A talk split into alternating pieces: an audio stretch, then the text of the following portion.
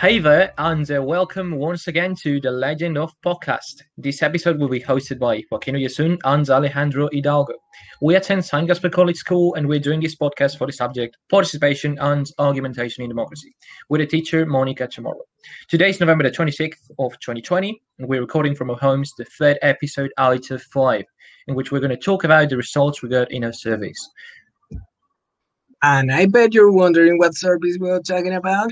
Well, we hosted two surveys among the students from second to third grade in our school in order to know how informed they are about COVID 19. And as you may have foreseen, in this episode, we're going to analyze and talk about the results of those surveys. Then, what are we waiting for? Let's see those numbers already. Okay, so in the first survey, 45% of the students that took it said that they feel somewhat prepared to go back to classes. This concerns me a little, as it means that the majority of the students are not prepared to go back to classrooms yet. Why do you think this is caused?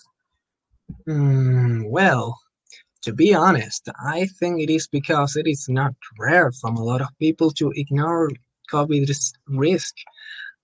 Mainly because people have a hard time believing in stuff they aren't experiencing firsthand meaning that most people who haven't got infected nor have had a loved one get infected will often rest importance to the pandemic, even getting to a point where they might suspect it doesn't even exist.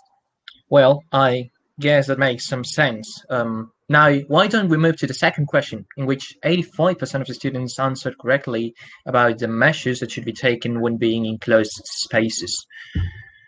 Oh, that's fairly decent, you know. It means that a good chunk of students know how to salute in the safe and most optimal way, given the situation. However, although some did not get it right so, for the record, elbow greeting should not be practiced, as it is still has a risk of infection. All right, third question here. Almost everyone answered correctly about the proper measures in order to avoid COVID. This being to avoid direct physical contact and to stay home in case you have any symptoms. At this point, it looks like our community is really well informed. Quite pleasing to see. Mm, that's right. This is looking promising, especially because in the next question, everyone got the right answer. They all knew how COVID is passed on. That being through air from the droplets that come from our mouth or noses. This has been this has been going great so far. Wait, let's not celebrate too early. In the next question, 30% of people got it wrong. Ah, uh, yeah. It looks like when we asked them about common symptoms, some of them thought fever was the only one. Well, this is incorrect, since tiredness and coughing are common symptoms too. So, the more you know, guys. Well, you better hold in you see now, because in the text question, almost half of the people got it wrong. Oh, Jesus, that's pretty awful. Yes, not many students actually know which is the group of people that is more in danger of COVID 19. Many of them are people between 40 and 60 years old. However, the right answer will be people with certain underlying health conditions. And uh, if we talk about the age group that is more in danger, it would be people who are over 60 years old, not 40 to 60. Hmm. Yeah. Well, in the last question, everyone got it just right. When we asked them where they should wear masks, they all knew it. These places being small shops, confined or crowded places, and public transportation. So, pretty good. Yeah, we got very good results after all. This says a lot about our school community. I'm very happy about how this turned out. Yeah, me too, man. Although some mistakes were made. But when looking at the bigger picture, uh, the students were very informed. Well, now we should take a look at the second survey, don't you think? This one is more centered into awareness about the problem. yep. Okay. The first question here had to do with if students wanted to get their temperature checked. Here, almost 80% of the students strongly agree. Ah, marvelous. That's a great percentage of schoolmates who are ready to ensure their own and others' safety. Sure it is. Sure it is. Now let's get into the class division, which has the support of 55% of the people. Oh, that sure is a divisive number, isn't it?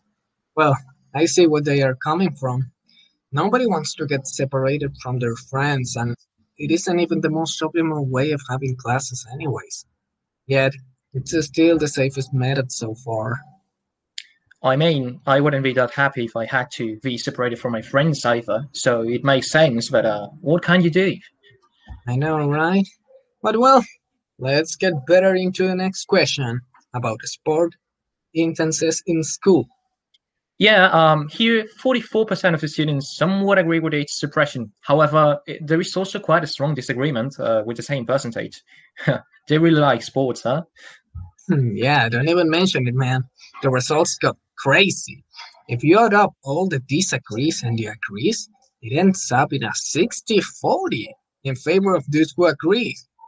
Anyways, it's kind of common, arguments aside.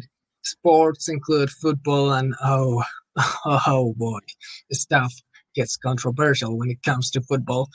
Personally, I'm okay with sports coming back, but only if there aren't spectators allowed and players have to be checked days prior and after the matches and such. And now let's go to the very final question.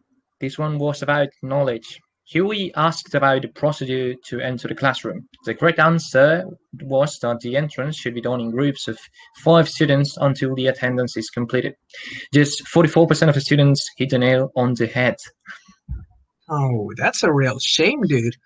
We're going we were going pretty well with the previous ones, but this is still really messed up, since that question was extracted directly from the Ministry of Education's page. I'm telling you, man, people these days care less and less about the authorities' words. What a shame. Well, hopefully in the next episode, our interview will answer some more questions. But for the moment, we run out of questions. so I guess we will call it a day. yeah, I hope so too. Well, thanks for listening to our podcast. Remember to tune in for tomorrow for the next episode, where we are going to interview an American teacher about how they handle the return to classes. We wish you the very best of luck. Wash your hands and never stop listening to your podcast.